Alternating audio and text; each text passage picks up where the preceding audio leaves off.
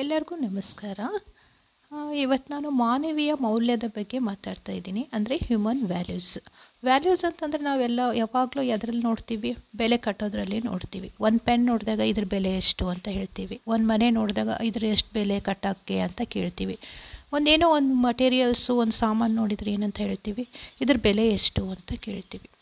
So ನಾವು ಒಂದು ಸಲ ನಾವು ನಮ್ಮ ಪಾರ್ಕಿಗೆ ವಾಕಿಂಗ್ ಹೋದಾಗ ಒಂದು ಡಾಗ್ನ ನೋಡಿದ್ದೆ ನನ್ನ ಫ್ರೆಂಡ್ ಹಿಡ್ಕೊಂಡು ಹೋಗ್ತಾಯಿದ್ರು ಅವ್ರನ್ನ ನೋಡಿದೆ ಚೆನ್ನಾಗಿದೆ ನಾಯಿ ನಿಮ್ಮದು ಪೆಟ್ ನಾಯಿ ಚೆನ್ನಾಗಿದೆ ಅಂತಂದರೆ, ಅಯ್ಯೋ, ಭಾಳ ಕಾಸ್ಟ್ಲಿ ರೀ, ಇದನ್ನು ಸಾಕೋದು ಅಂತ ಹೇಳ್ತಾರೆ. ಹೇಳ್ತಿದ್ರು. ಸೊ ಪ್ರಾಣಿಗೂ ನಾವು ಬೆಲೆ ಕಟ್ತೀವಿ ಅಂತ ಇತ್ತು. ಒಂದು ದಿವಸ ನಾನು ವಾಕಿಂಗ್ ಹೋಗ್ಬೇಕಾದಾಗ ಒಬ್ಬರು ಅವರಿಬ್ಬರು ಮಕ್ಕಳನ್ನ ಕರ್ಕೊಂಡು ವಾಕಿಂಗ್ ಬಂದಿದ್ದರು ಸೊ ಅದನ್ನು ನಾನು, ಅದನ್ನು ನಾವು ನೋಡಿ ಬೆಲೆ ಕಟ್ಟೋಕ್ಕಾಗಲ್ಲ.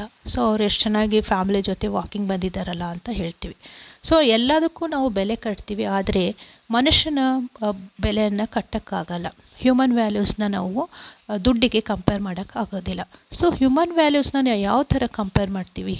ಮನ ಮನುಷ್ಯನ ಮೌಲ್ಯವನ್ನು ಯಾವುದರಲ್ಲಿ ನಾವು ಕಂಪೇರ್ ಮಾಡ್ತೀವಿ ಅಂತಂದರೆ, ಅವನ ಒಳ್ಳೆತನದಿಂದ, ಅವನು ತೋರಿಸೋ ಪ್ರೀತಿಯಿಂದ ಯಾವಾಗಲೂ ಸುಳ್ಳಾಗಬಾರ್ದು, ಎಲ್ಲರಿಗೂ ಒಳ್ಳೇದು ಮಾಡಬೇಕು, ದೊಡ್ಡವ್ರಿಗೆ ರೆಸ್ಪೆಕ್ಟ್ ಕೊಡಬೇಕು, ಸಣ್ಣವರಿಗೆ ಪ್ರೀತಿ ತೋರಿಸ್ಬೇಕು, ಆಮೇಲೆ ಕೆಲಸದಲ್ಲಿ ಅವ್ರದ್ದು ಒಳ್ಳೆ ಇರಬೇಕು, ಇವೆಲ್ಲ ಮಾನವೀಯ ಮೌಲ್ಯಗಳು ಆಗಿರುತ್ತೆ.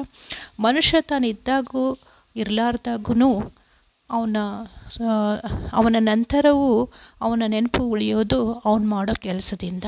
ಸೊ ಇದ್ರ ಮೇಲೆ ನಾನು ಒಂದು ನಿಮಗೆ ಸ್ಟೋರಿ ಹೇಳ್ತೀನಿ, ಒಂದು ಕತೆ ಹೇಳ್ತೀನಿ.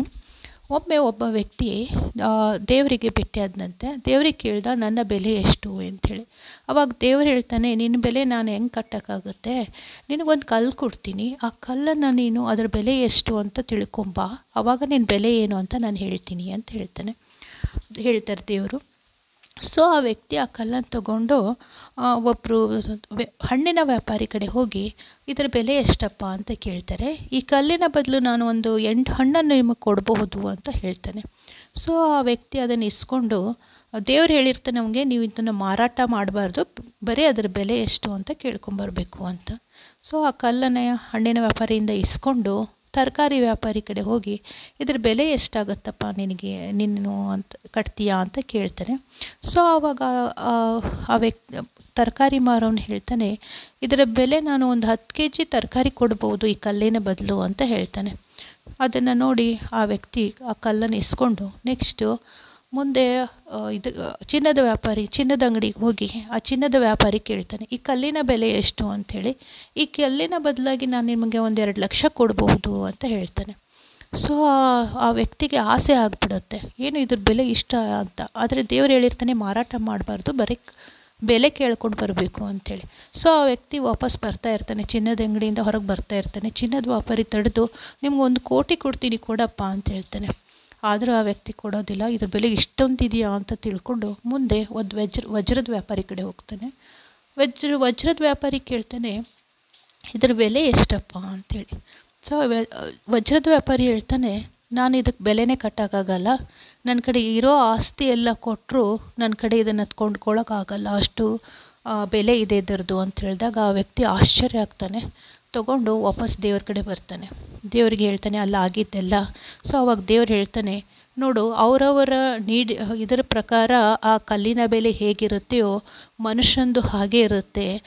ಅವ್ರಿಗೆ ನೀನು ಯಾವ ಥರ ಉಪಕಾರ ಮಾಡಿದೀಯಾ, ಯಾವ ಥರ ನೀನು ಅವ್ರನ್ನ ನೋಡ್ಕೊಂಡಿದ್ಯಾ, ಅದ್ರ ಮೇಲೆ ನಿನಗೆ ಬೆಲೆ ಕಟ್ಟೋಕ್ಕಾಗುತ್ತೆ. ನೀನು ಬದುಕಿದ್ದಾಗೂ, ಬದುಕಿರಲಾರ್ದಾಗೂ ನಿನ್ನ ವ್ಯಾಲ್ಯೂ, ನಿನ್ನ ಬೆಲೆ ಈ ಥರ ಉಳ್ಕೊಂಡು ಹೋಗುತ್ತೆ. ಅದಕ್ಕೆ ನೀನು ಯಾವಾಗಲೂ ಒಳ್ಳೆಯದನ್ನೇ ಮಾಡಬೇಕು. ಯಾರಿಗೂ ಕೆಟ್ಟದನ್ನು ಮಾಡಬಾರ್ದು. ಎಲ್ಲರಿಗೂ ಪ್ರೀತಿಯನ್ನು ತೋರಿಸ್ಬೇಕು. ದೊಡ್ಡವರಿಗೆ, ಸಣ್ಣವ್ರಿಗೆಲ್ಲ ಅವ್ರವ್ರದ್ದು ಪ್ರಕಾರ ರೆಸ್ಪೆಕ್ಟ್ ಕೊಡಬೇಕು ಅಂತ ದೇವ್ರು ಹೇಳ್ತಾನೆ. ಇದಕ್ಕೆ ನೀವೇನೆಂತೀರಾ ನಿಮ್ಮ ಅನಿಸಿಕೆಗಳನ್ನು ನನ್ನ ಬಳಿ ಹಂಚಿಕೊಳ್ಳಿ. ಸದಾ ಕೇಳುತ್ತಾ ಇರಿ. ಇನ್ಸ್ಪಿರೇಷನ್ ಪಾಡ್ಕಾಸ್ಟಿಂದ ನಾನು ಭಾರತಿ ರಾಠೋಡ್. ಧನ್ಯವಾದಗಳು.